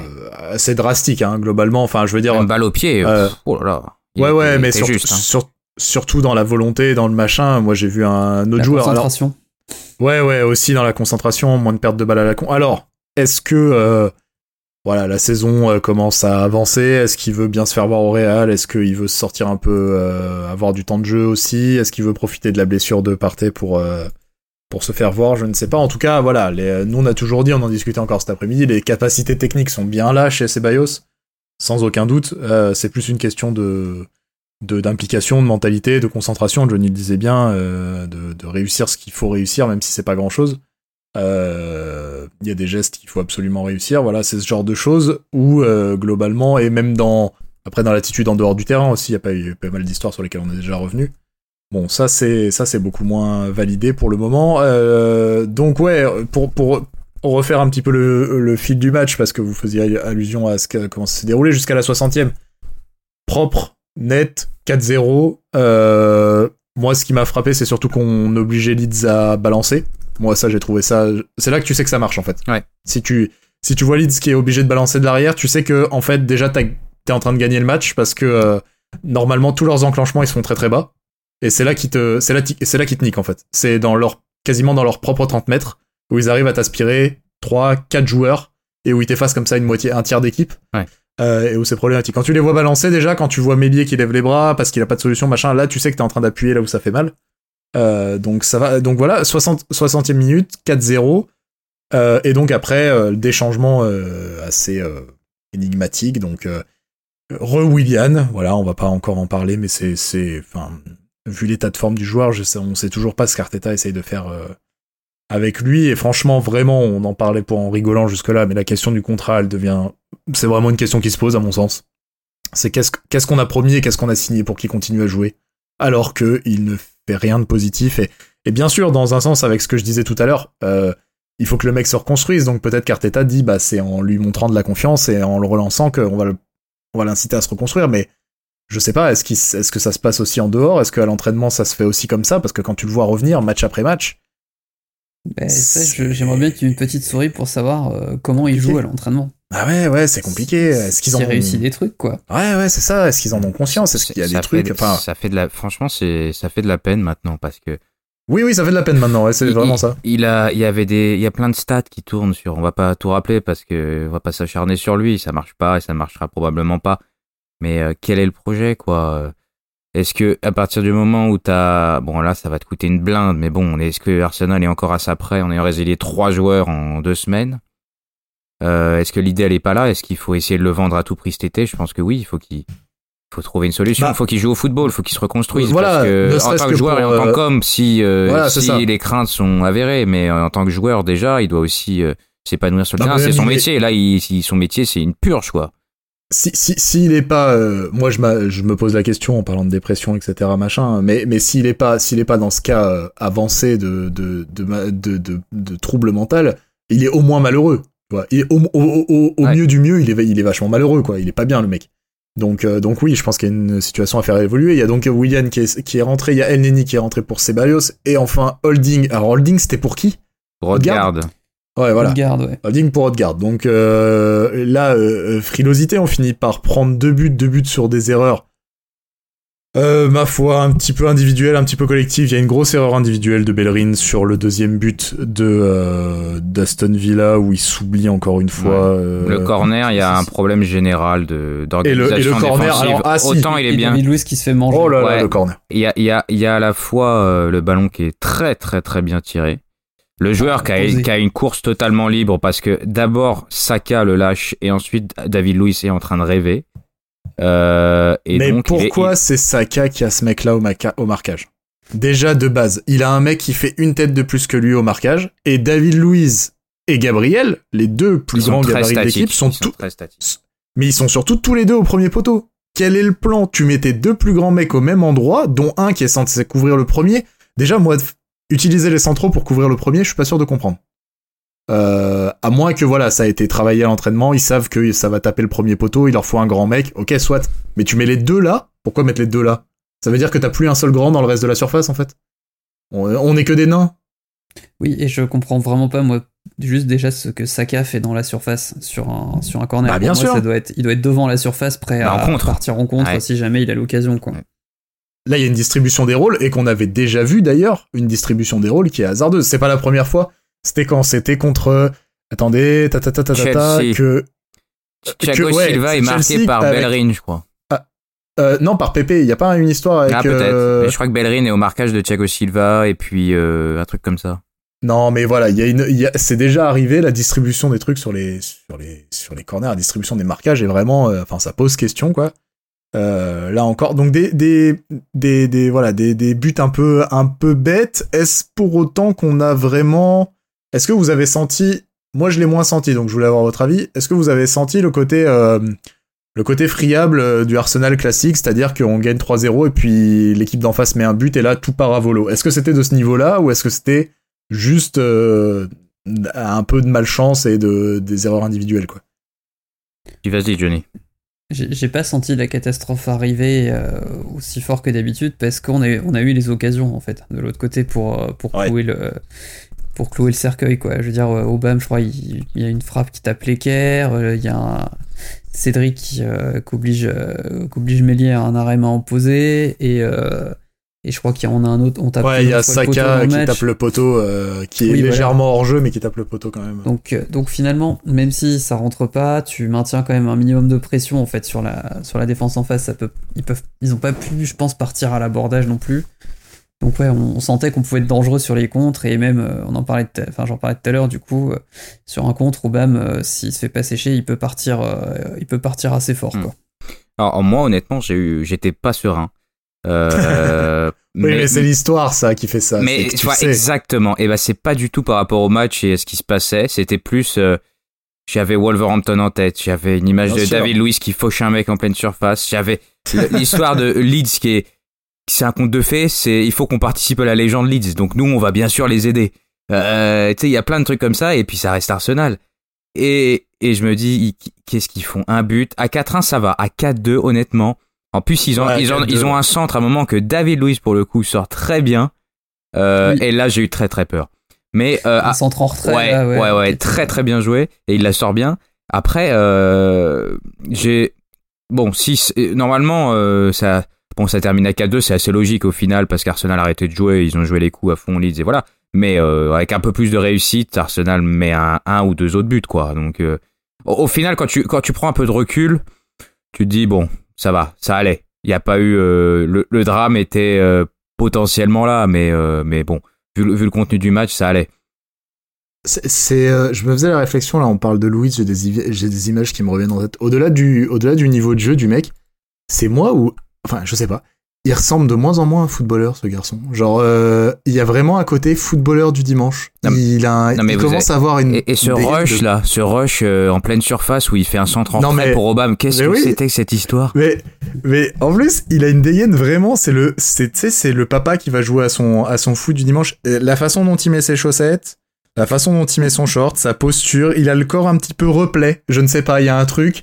Il a. euh, La façon dont il se fait aspirer sur le premier but aussi. Ouais, bah ça toujours, mais il y a un truc de dégaine, tu vois. Il est comme moi, il a les genoux vers l'intérieur en plus, donc déjà ça te fait aucune dégaine quand t'es en short et que, quand t'es quand t'es quand t'es sur un terrain de foot. Je sais pas, il y a vraiment un côté euh, hyper vintage euh, dans dans sa dégaine générale et Et ça fait vraiment, euh, ouais, le papa, 36 ans, non, 42 ans, tu vois, qui, qui Ouais. est encore là sur les terrains, il, Et, il se maintient en forme et tout, mais t'as une gentille bedaine qui est en train de se dessiner, je ne sais pas. mais, mais vu la tournure des événements, il est possible qu'il soit encore à Arsenal en 42 parce que ah, Ah. 42 ans parce que la Ah. presse britannique fait état d'une volonté euh, Alors, pas toute la presse. non Pas, toute, la, presse, le télégraphe, Je ne sais Euh, plus de exactement. mon ulcère, là, Comment- juste, euh, juste en entendant ça. Ouais. c'était, Alors, euh, Je sais plus exact. Je suis désolé, je ne me souviens plus, mais c'était alors. Alors Arteta apparemment c'est au au-delà du sportif, c'est plus une histoire d'encadrement et d'aide euh, envers les jeunes. euh, qui, à mon avis, à mon espère, avis, ça. il fait pas de mal dans le vestiaire. Euh, il fait du mal sur espère, le terrain. cher quoi. Jérémy. C'est ce qu'on c'est ce qu'on espère ça, mais on ne sait pas. On a peur. La France a non, peur. ça sent a l'embrouille. Ça sent l'embrouille. On- on- Prolongation de 3 ans. euh, Voilà, ce qui donc si vous l'avez loupé, euh, le Daily Telegraph, on en fait une vanne. Alors voilà, si vous êtes un peu, si vous écoutez un petit peu euh, les, les six derniers épisodes, on en a fait une vanne. hein. On disait attention, tu vas voir quand ils vont prolonger Louise, pff, tire sur mon doigt, machin, ouais. Et bah ça va peut-être arriver. ouais, Je suis en train de Euh, me bouffer les doigts d'avoir sorti cette connerie, putain. Voilà, oh, on l'a tous sorti, mec, hein, euh, globalement. Mais euh, mais oui, toi tu l'as sorti, c'est vrai, euh, bien propre et bien net. Et en effet, le Daily Telegraph qui sort qu'apparemment une prolongation de contrat, une extension. Donc c'est les fameuses extensions pour les trentenaires. C'est toujours une année de plus à Arsenal. C'est par tranche d'un an pour voir si le mec est toujours viable. Et ben ils envisageraient sérieusement de le prolonger d'une année supplémentaire pour les raisons que euh, Jérémy avançait, notamment de tutorat, de de voilà de modèles dans le dans le vestiaire etc alors ça met un petit peu en perspective ce qui avait été euh, ce qui avait été évoqué euh, à l'automne sur ses attitudes notamment sa non titularisation à Manchester tout ça je me demande euh, quid quid euh, qu'est-ce qui est un- le vrai du faux dans tout ça et est-ce que c'est les deux est-ce que je ne sais pas Ah, j'arrive plus à suivre non plus, effectivement. Ouais. Et puis tu sais, ouais, voilà, c'est ça, c'est il est titularisé, puis il est plus titularisé, puis il revient, et puis il est retitularisé, et puis on est content de son jeu long, on est content de sa distribution. Ah bon, contre Leeds, il il prend a un carton rouge. et puis il prend un carton rouge, et puis contre Leeds, on parle de sa distribution, on dit ouais, elle est bien sa distribution. Ok, il a mis que des ogives devant n'importe comment. J'étais là, j'étais mais franchement, il y y a pas une passe longue de Louise qui arrive sur le match de Leeds. Pas une. Il y en a et il y en a pas une qui est bonne. Il en balance une en touche euh, un moment début Ah de ouais, match, non, mais- là. Oh là là. Bon alors bon d'habitude il est plutôt bon, on va pas se le cacher, mais là pour le coup euh, voilà. Euh, donc voilà, donc là écoutez, je ne sais plus quoi dire, je, comme j'ai dit sur euh, Twitter, je j'ai même on aura le temps de d'en débattre. Oui, on aura le temps fait. de d'espérer que ça, voilà, on espère que ça tombe évidemment à l'eau parce qu'une année de plus euh, non.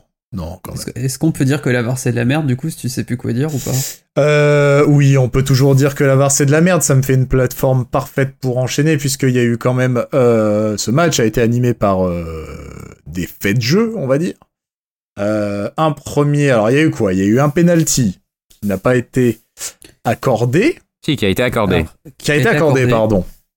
Puis annulé par la VAR. Alors ce qui est ouf, c'est que euh, c'était And- alors c'était André Mariner qui était à la VAR, mais sur le terrain, je ne me rappelle plus son nom. Stuart Atwell. Atwell, exactement, c'était Atwell sur le terrain.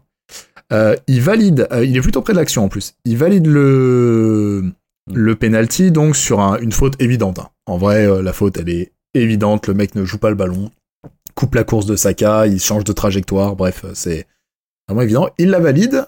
On l'invite donc à, re- à aller voir les, euh, un, un angle différent. Mais c'est de plus en plus rare qu'ils se déplacent hein, en première ligue. Ouais, ouais, bah oui. Et en général, quand ils y vont, c'est euh, c'est sortir un rouge ou donner un péno. Et pas Bah, l'annuler, en fait. Et, et- et- et là, il y Encore va. un drame de la cancel culture.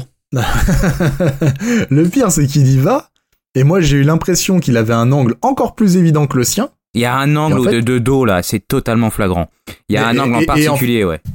Et donc, et donc, il l'annule. Alors bon, après, comme on dit à chaque fois, hein, le choix de l'arbitrage, bon, oui, non, machin. Mais la VAR, là, du coup, c'est, c'est, c'est, c'est complètement pas dans le bon sens. Puis il y a un penalty euh, sur euh, un deuxième penalty qui est cette fois sur Saka, qui est accordé. Alors, à savoir pourquoi celui-là, pas la VAR, je sais pas. Je sais pas en quoi la faute était plus évidente sur celui-là que sur celle d'avant, mais en tout cas pas celui-là.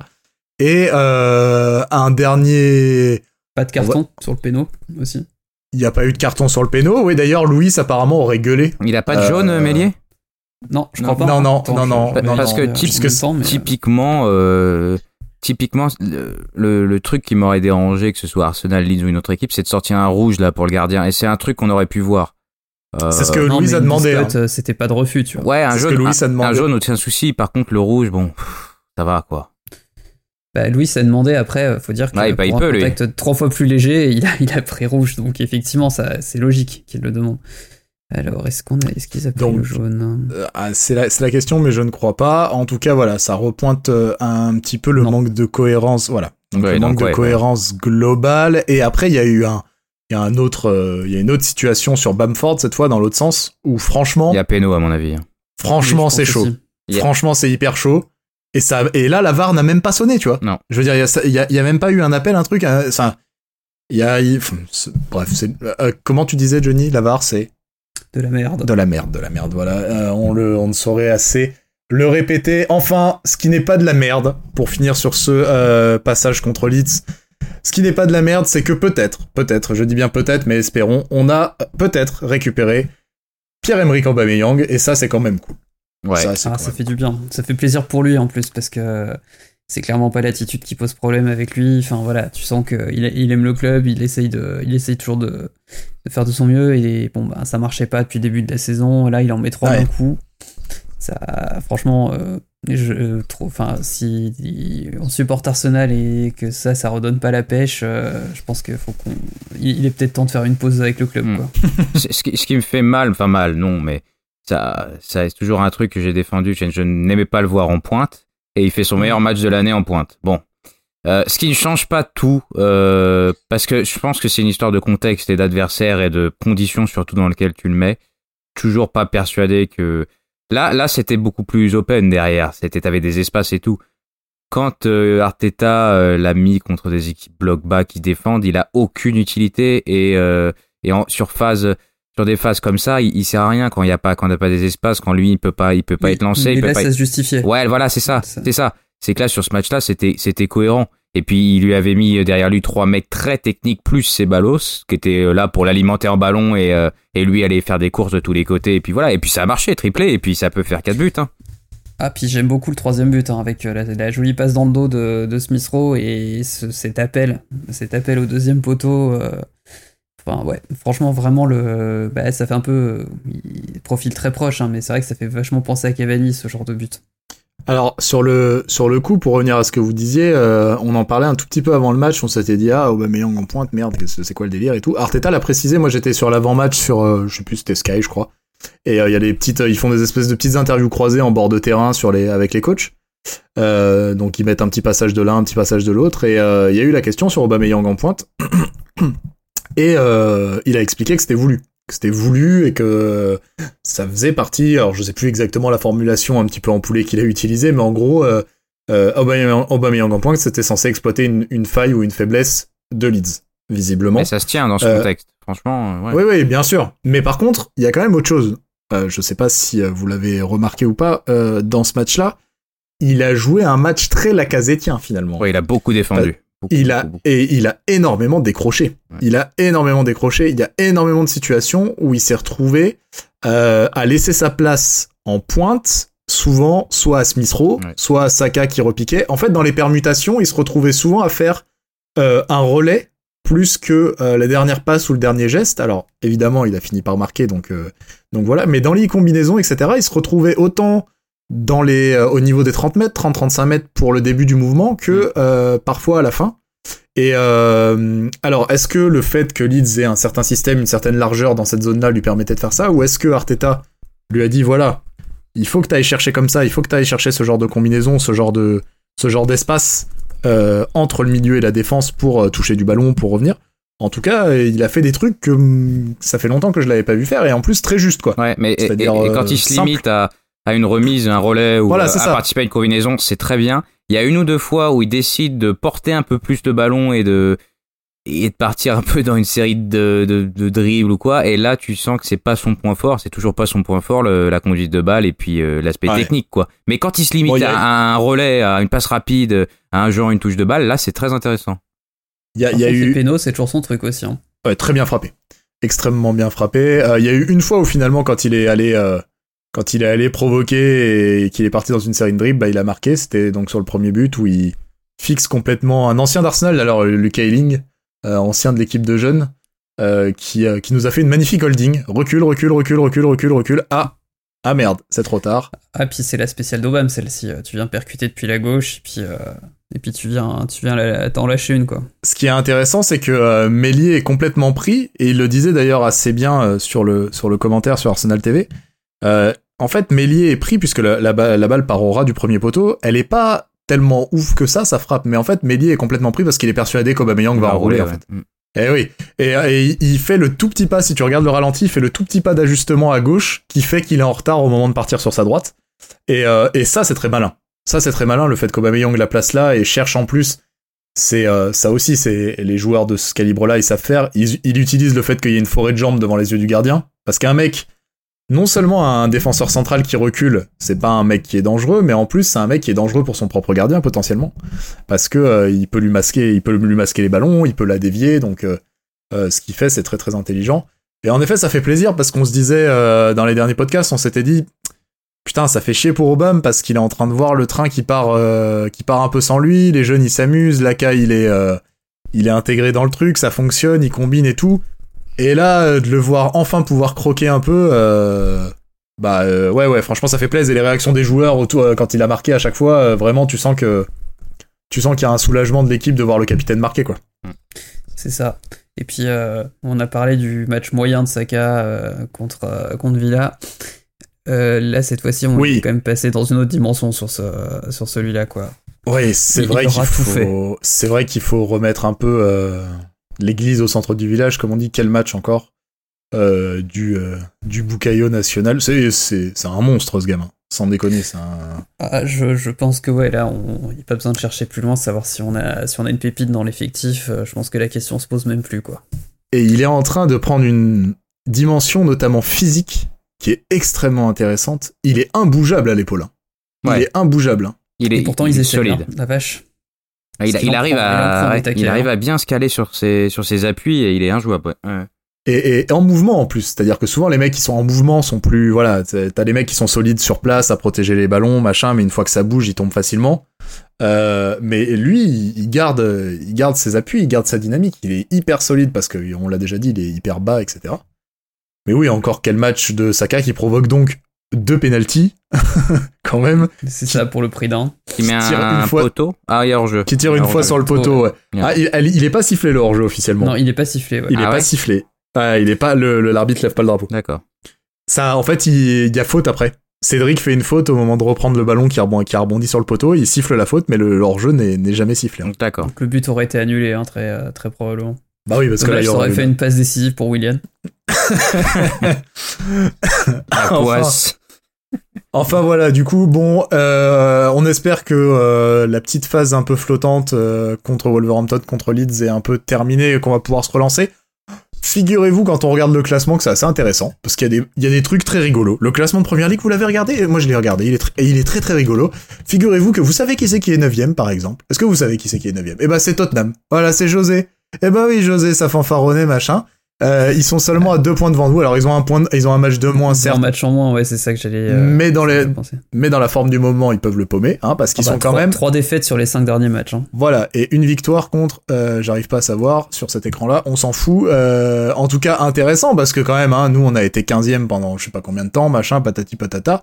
Et José, tranquillement, et eh ben, il nous rejoint. Voilà, tranquillou, tranquillou, tranquillou. Et autre fait très intéressant que j'ai relevé hier, quand même, pour vous dire à quel point cette saison est un petit peu déconnante.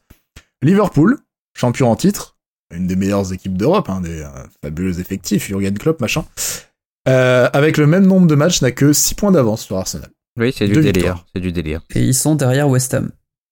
Et ils sont exactement derrière West Ham et derrière Chelsea qui est quatrième et qui est en train de gagner alors qu'il est contre Newcastle 2-0. Il y a eu un but d'Olivier Giroud. Ah, il y, a un effet Tourelle qui a l'air. Euh, j'ai pas regardé leur match hein, depuis qu'il est. C'est pas mal, c'est pas mal du tout. Ouais, ouais, ouais, c'est très sympa.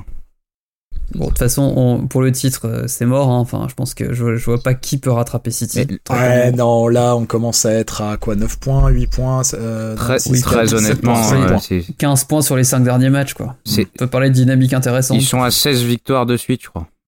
En toute ah compétition confondue. Hein. Mais, euh, bah, je pense que la saison est quasiment pliée, que ce soit pour le titre ou la, la relégation. Euh, je, je, pense que sur un sur sur un effet sur un exercice comme celui-là, qui n'a aucun euh, aucun autre pareil, Euh, avoir la profondeur de de City, je pense que c'est c'est c'est un atout euh, incomparable quoi, genre indéniable. Avoir le banc qu'ils ont, bah de toute façon il y a qu'à avoir Liverpool. Liverpool qui n'a pas de banc ou très peu. Euh, bah, avec le calendrier de Mongol, ils ont ils ont ils ont eu deux blessures, machin, hop, terminé. Pas de banc, des blessés, c'est fini. voilà, quoi. terminé. City peuvent, City peuvent aligner deux équipes qui, qui peuvent jouer la Ligue des Champions sans problème. Enfin, je veux dire, deux 11 qui peuvent jouer la Ligue des Champions sans aucun problème. Mm. Mm. Bah ouais, et puis ça se, ça se paye euh, pas mal quoi. Par contre, petit, euh, on va dire, petit bon point pour euh, Leicester, qui a le même nombre de points, Ouais. qui est euh, troisième avec le même nombre de points que Manchester. Allez, on y- allez Leicester. Ouais, vous nous, a- vous nous avez plumé une année. euh, C'est bon, on oublie. Qui, a, qui a gagné contre United, hein C'est ça? Hmm, qui a pas joué euh, ce week-end. euh, non, qui a joué Non, contre ils ont- euh, ils- Liverpool, ils ont qui leur a mis ils 4 ont battu buts. Ah oui, non, un, c'était ça. Ils ont, ils ont battu Liverpool. 3-1. Exactement. Ils ont mis une, ils ont mis une doudoune à Liverpool. Exactement. Et bah, euh, je crois qu'on a fait le tour. Quelques mots peut-être sur, euh, bon, bah voilà, double confrontation Benfica qui arrive. Est-ce qu'on peut quand même parler Euh, de, de, de ce- cette double confrontation, de l'organisation de ce bazar? Ah bah, il y a eu quoi, De la- trois, de la trois, ou- Euh, Ça ça n'a trois ou quatre communiqués absolument... différents? Non mais ça n'a absolument aucun sens. Euh, il y a- la, la cohérence de toute cette histoire m'échappe complètement. Donc, en gros, euh, le match aller va donc se jouer à Rome, donc Benfica Arsenal à Rome. Là, tu te dis, admettons. Parce que le Portugal, donc, est comme euh, la France, euh, je crois, euh, en lockdown, je crois. en- Ah, pas comme la France du coup. en, en confinement. Non, pas comme la France. Oui, bah, de... tu vois l'habitude. Ouais. Je crois que oui, oui. Et, et puis euh, le match retour, donc le match euh, censé être à l'Emirates, va donc se jouer dans le stade d'Olympiakos à Athènes. Euh, alors, sauf que dans un premier temps, ça avait été décidé de jouer à Athènes. Deux jours plus tard, le gouvernement grec annonce un confinement. Arsenal change complètement sa news sur son site. Un jour plus tard, reconfirmation, on va finalement jouer à Athènes. Euh, mais alors, euh, ce qui me dérange encore plus dans tout ça, au-delà du bilan carbone désastreux de cette histoire, euh, c'est qu'on va quand même envoyer deux équipes dans deux pays différents, dont un troisième le week-end, dans pleine pandémie. Je veux dire, Arsenal va donc aller à Rome jeudi, va aller à, revenir à Londres le week-end, va aller à Athènes le week-end d'après, va revenir à Leicester le, le week-end d'après. On va, on va créer des, enfin, on est en pleine pandémie et on va euh, donc il y a On des, balade des mecs. trois pays, trois pays différents, dix jours pour jouer euh, une Le- espèce de. Le variant anglais va se régaler. Je Mais pense. alors à quel moment, enfin, euh, je, vous, est-ce que vous avez compris pourquoi euh, déjà la Grèce, s'il y a un confinement, comment comment comment ça marche, et puis en quoi c'est plus simple? Est-ce que la Grèce n'est pas un pays à risque selon le Royaume-Uni? Est-ce que c'est ça l'histoire? Je j'ai pas, j'avoue, ne pas avoir compris le choix d'Athènes. J'ai j'ai- j'ai pas, j'ai pas, j'ai pas creusé la question, je t'avoue, mais j'avoue que euh, ça me. Climat plus doux, peut-être. Sans soleillement. Parce que alors pour le coup, le soleil. Liverpool, Chelsea et tout ça, ils jouent euh, en Europe de l'Est, euh, et la moitié des matchs sont délocalisés là, donc ça n'a ça n'a pas grand sens quoi. ouais, puis ça pose des problèmes d'équité sportive en plus. Ah ouais, bah, Mais euh, le- le truc, oui, alors déjà, déjà, et puis euh, quelle est la validité des décisions? C'est-à-dire que quelle quelle valeur tu donnes à une décision qui est faite, puis puis démantelée, puis refaite, genre. C'est quoi la valeur du fait d'aller à Athènes, tu vois? Quand tu dis oui, mais non, mais en fait oui, attends, euh, Ouais, le virus il est pas parti, revenu et reparti, tu vois ce que je veux dire euh, Alors oui mais non, mais en fait oui, on est mal placé en France pour donner des leçons. sur- Ah bah, euh, Sur cette te- tactique de gestion. voilà, hein, on la connaît particulièrement, tu vois. Mais je veux dire, c'est quoi la valeur de la décision? Sur quoi ça a été fondé? Pour que tu dises oui, mais en fait non, mais puis 15 jours après, en fait oui, en fait ça n'a aucune valeur, tu vois. C'est c'est purement, euh, c'est de la négociation, quoi. C'est très très opaque. Je, j'ai- je pense qu'on a tous essayé de regarder un petit peu euh, comment justement l'UEFA justifiait ses décisions et j'a- j'avoue que j'ai pas pigé. C'est, enfin, je sais pas. Peut-être que enfin, il y a un côté opportuniste et c'est un stade disponible. L'Olympiakos, ils jouent pas, ils sont pas en Coupe d'Europe là en ce moment? Euh, C'est une bonne Je question. ne sais pas. Je pense, bah, il joue Bonne peut-être le retour euh, quand nous on est à l'aller ou un truc. euh. Mais si enfin, vous êtes au fait du calendrier de l'Olympiakos, appelez-nous, Oui. n'hésitez pas. mais, euh, mais c'est par exemple l'Atlético Chelsea, le match aller, donc euh, qui devait se jouer en Espagne, se joue à Bucarest. L'aller pour l'instant est confirmé à Stamford Bridge, mais bon, voilà. Euh, Leipzig Liverpool, pareil, ça joue au stade Ferenc Puskás, qui doit être en Hongrie. Enfin, il- Il y a des chances, oui. franchement, c'est. Mais, c'est- mais il est très important de faire vos courses avant 18h. C'est très très important. Il y a des mecs qui peuvent se balader à travers l'Europe et aller se cracher dans la bouche les uns les autres. Par contre, vous, c'est très important que vous fassiez vos courses avant 18h. D'ailleurs, d'ailleurs petit c'est tip, vital. n'allez pas après 16h30, ce n'est plus la peine, il y a du monde partout, il y a 3 heures de queue, c'est invivable. N'y allez déjà- plus. C'est déjà foutu. Et le samedi, c'est pareil. En fait. N'y allez pas, d'ailleurs. ar- arrêtez de manger. Voilà, c'est un peu la. Non, mais oui, c'est n'importe quoi. Euh, qu'est-ce qu'on va, qu'est-ce qu'on, qui est-ce qu'on va aligner? Bah ça. En vrai, honnêtement, je n'en sais rien, euh, mais ça en dira long, en tout cas. Ouais. L'équipe qu'on va aligner sur ce match de C3, euh, ça, ça en va en dire Ça long va sur la la route priorité. qu'on a, Mhm. bah voilà, la route qu'on a choisie pour retrouver euh, l'Europe et un peu de sous. Euh, je pense que en gros, la compo qu'on va aligner vous enverra le message. Comme ça a été le cas pour la FA Cup, par exemple, que le message c'était bah non en fait. C'était un peu ça. Bah là, je pense que la- la- le déterminant, ce sera la présence de la casette, j'ai l'impression. Alors il y a plusieurs trucs. Je me suis en effet posé la question sur Martinelli.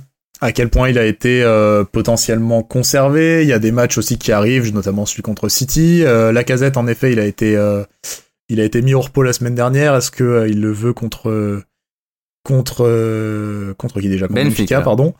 Ouais, non, mais je perds, j'en perds mon latin. Euh, ouais. En tout cas, oui, euh, clairement, euh, la, la qualité de l'équipe qui va être alignée là direct sur ce match-là, ça, ça, ça va tout dire vis-à-vis de ce qu'Arteta veut essayer de faire euh, euh, pour, euh, bah, à la fois pour la PL, pour retrouver l'Europe, pour, voilà, je pense que ce sera, ce sera assez parlant. Un petit dernier mot de la fin, on vous l'avait promis, voilà, on va parler vidéo et on va parler branlette. Hein, voilà, on va, on va parler, on se tire sur la nouille, grosse gaudriole.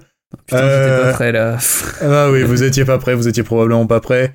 William Saliba s'illustre dans ses œuvres, chapitre 337. Cette fois, ce n'est pas une interview un petit peu euh, maladroite, mais c'est alors qu'est-ce qu'il y a? C'était, ça a été ressorti par RMC, c'est ça? Non, il l'a relayé on sur sait un même pas euh, exactement comment c'est ressorti, non?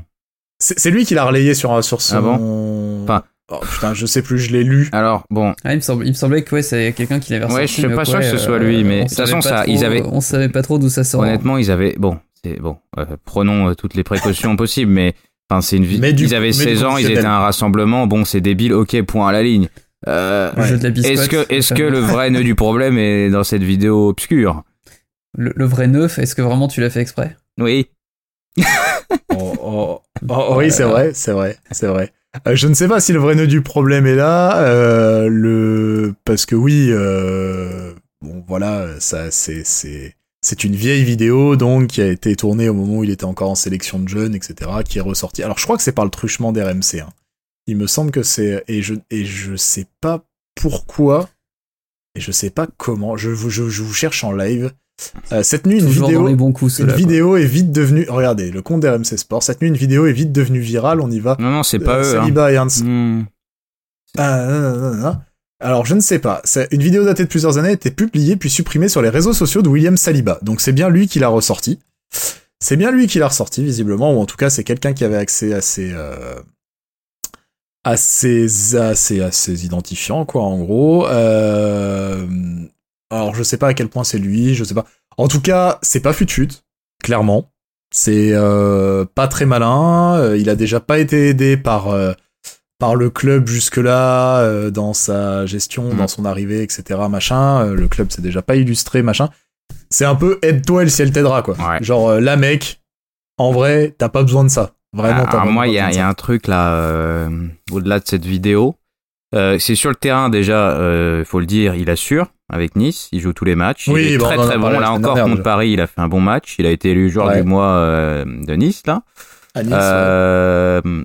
Ce qui me dérange davantage, enfin je sais pas si ça me dérange, mais je trouve ça un peu curieux, c'est que il multiplie les interviews. Alors je, je comprends tout à fait l'intérêt médiatique et c'est normal parce que euh, euh, on veut comprendre ce qui s'est passé à Arsenal et puis c'est un grand espoir qui revient en France. Mais euh, à un moment, j'ai envie de dire, si c'est pour parler d'Arsenal à chaque fois, je suis pas sûr de la réception de tes propos à Londres, mon vieux. À un moment, euh, Ouais, j'ai ouais. j'ai envie de dire, euh, va falloir arrêter et se concentrer sur le terrain et arrêter de parler, même si c'est pas pour être, euh, pour manquer de respect au club ou attaquer personnellement quelqu'un, mais à un moment, déjà que la situation est tendue, si à toutes les interviews, euh, le message c'est j'ai pas compris pourquoi j'étais sur le banc, t'inquiète pas, personne ne l'a compris. Personne ne comprend rien, mais de le répéter toutes les semaines, je suis pas sûr que ça l'aide. Voilà. Bah, ça te permettra de comprendre la prochaine fois qu'il sera sur le banc. Ouais, c'est vrai qu'il y a une euh, une communication et finalement euh, cette histoire de vidéo en fait un peu partie en fait. C'est juste euh, la, la, gestion de ton image et de, et de comment t'es vu. Là, je pense que peu importe les, les problèmes qu'il y a eu avec Arsenal jusque-là et à qui on les doit, nous, ici, on l'a dit, on, voilà, on maintient que c'est en grande partie pour le club. Il y a un moment où tu es dans une situation où là, maintenant, tu vas peut-être enfin avoir ta chance, etc. Il s'agit de bétonner, d'être sérieux, d'être d'être adulte et d'être euh, d'être euh, carré en fait. Le micro, si on te le tend, t'es pas obligé de le prendre. Voilà. Et, euh, et en effet, si c'est pour un peu se laisser divaguer sur, il y a pas besoin en fait. C'est, il va peut-être pas forcément dire des mauvaises choses, mais Ouais. Mais il y a, y, a, y a, pas, y a pas forcément besoin, il y a pas forcément besoin de se mettre sous la lumière des projecteurs. ce qu'il faut voir, voilà, c'est ce que tu disais, Jérémy, c'est genre euh, ce qu'il faut que les gens voient de l'autre côté de l'Atlantique, c'est juste joueur du mois, c'est juste joueur du match, c'est juste homme du match, c'est juste euh, ses prestations, etc. Tout le reste, il faut pas que ça, faut pas que ça parasite ça, ouais. parce que parce que Même je si pense tout ce malgré qu'il dit tout sa tient, bataille hein. elle est pas gagnée. Ça se tient tout ce qu'il dit, hein, et je comprends tout à fait son amertume Ouais, bien et son, bien dé- sûr. son, enfin, son incompréhension, et je le comprends tout à fait. Le problème, euh, c'est que tu le dis une fois, deux fois, euh, je peux l'entendre, et je peux toujours l'entendre au bout de 40 fois parce que je comprends pas, mais euh, c'est la ré- c'est du côté d'Arsenal, comment ils vont réagir? Déjà qu'il y a vraisemblablement un souci. Si tu dis Ouais. tous les trois jours que on t'a acheté 30 millions et que tu t'es retrouvé à jouer avec Socratis euh, en U23 et que t'as pas compris pourquoi parce que t'as joué contre MK Dons et t'as fait trois amicaux contre l'équipe locale du coin et que t'étais pas en forme. Ouais, tout, Même si c'est vrai, tout se t'as tient. pas besoin voilà. de. euh, Déjà, ouais. bon, euh, là, je pense que l'idée, ça va être de se concentrer sur son jeu, sur son temps de jeu qui est très bon, sur ses perfs qui sont bonnes. Et puis, euh, voilà, on verra cet été, on fera un nouveau point et je suis pas entièrement rassuré, mais j'ai toujours espoir que ça marche. Bah voilà, on va, on va croiser les doigts. Ça me permet euh, de fermer ce sixième numéro en passant le salam et en vous invitant à aller voir, parce que je n'ai pas encore eu l'occasion de le faire, parce que je suis une petite tête et une soupière trouée. Mais euh, figurez-vous que euh, il y a d'autres podcasts sur hors-jeu depuis peu. Il n'y a pas que nous. Euh, Il y a les camarades notamment. Et bah voilà, de Synthé qui ont lancé, euh, les camarades de l'Académie de Synthé qui ont lancé leur propre podcast. Ça s'appelle, euh, bah je crois que ça s'appelle euh, Le FAP, le, le- Forêt Academy Podcast. C'est ça. Hein, pas aucun sûr, lien avec voilà. Saliba, bien sûr. Et voilà, euh, rien à voir, rien à voir. Rien à voir. C'était une magnifique connexion, j'ai envie de dire. Euh, donc n'hésitez pas à aller les écouter. Ils ont, ils sont, ils sont pleins de verve et plein de verveine globalement. C'est des gens merveilleux et ils parlent d'un club merveilleux, même s'il n'est pas toujours dans le meilleur des états et traité avec la considération qui, euh, qui lui, qui, qui devrait euh, lui être rendue. Voilà. Mais en tout cas, euh, allez les écouter, je vous y invite, c'est toujours très bien. Messieurs, merci beaucoup d'avoir été avec moi. Euh, Merci des, à toi. Bonne soirée. Des, des bisous tout plein, passez une bonne soirée ou peut-être que vous êtes en journée ou à 6h du matin. Merci de nous avoir écoutés et euh, on vous dit à très vite. Voilà, vous avez tous les numéros euh, précédents si vous voulez déjà jeter un œil à un que vous auriez loupé par hasard. Ils sont juste en dessous dans la liste. Là, vous avez cliqué. J'ai envie de dire bye bye. Prenez soin de vous et à très vite. Ciao Bonne soirée. Salut tout le monde, des bisous.